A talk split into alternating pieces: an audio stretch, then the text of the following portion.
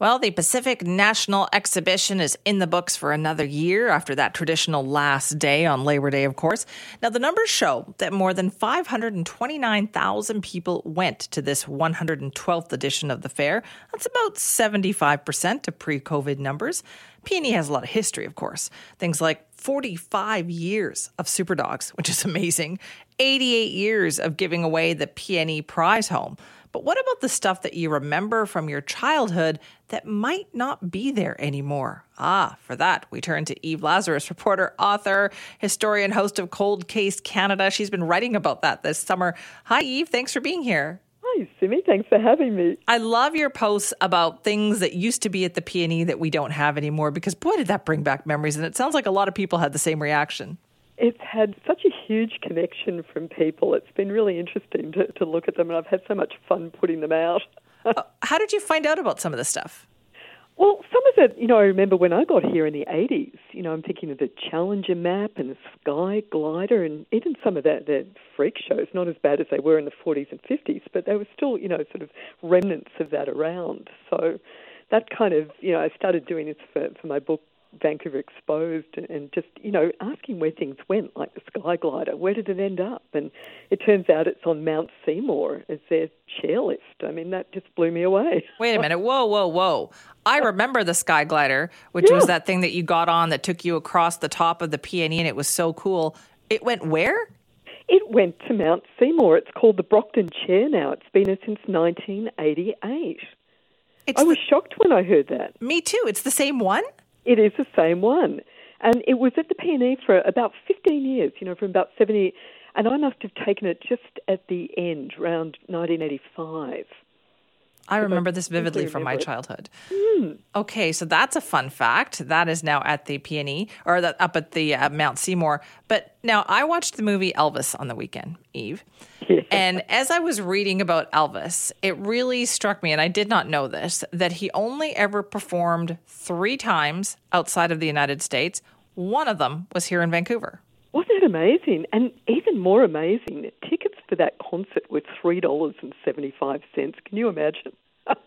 I cannot. And that was at the PNE. That was at Empire Stadium at the PNE. Yeah, August 31st, 1957. That's amazing. That's another little bit of history that we don't often hear about. So tell me about some of the exhibits that are no longer there, too, because there are some unusual ones. Well, I clearly remember the Challenger map in the, oh God, it must have been the late 80s, I guess, going to see that. Yeah. Do you remember that? I it do, vividly. yeah, I loved it. Yeah, it was in the old um, BC Pavilion.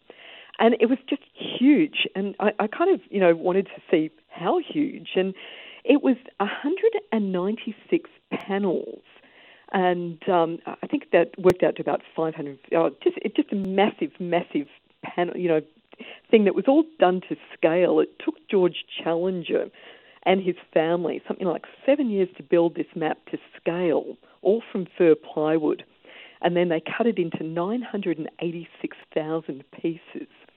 So that was all displayed at the, the PNE for 43 years. And then when the BC Pavilion was demolished in 97, the, the Challenger map just disappeared.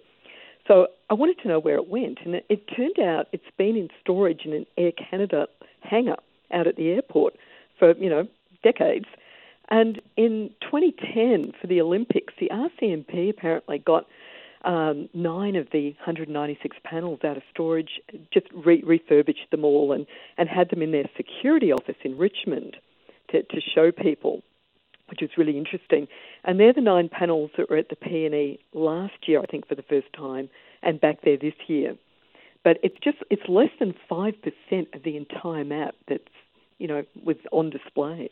I, oh, I would love to see that back on display too. Oh, me too. What a huge undertaking that would be. So that's kind of some of the fun stuff. But Eva, I was reading through some of your posts on this, and some of these exhibits in years past were kind of gruesome too, weren't they? Like there was actually an exhibit that you wrote about involved the babes in the woods.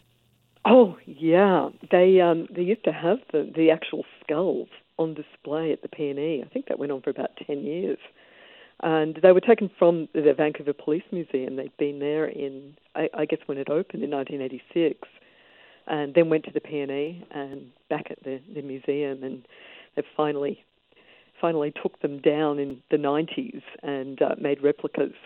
But yeah. Doesn't that just blow your mind like that? When I read mm. about that, I thought, you're telling me, like, yes, it was an unsolved mystery and it was hugely mysterious, but to put the skulls on display, like, I can't believe we were doing that.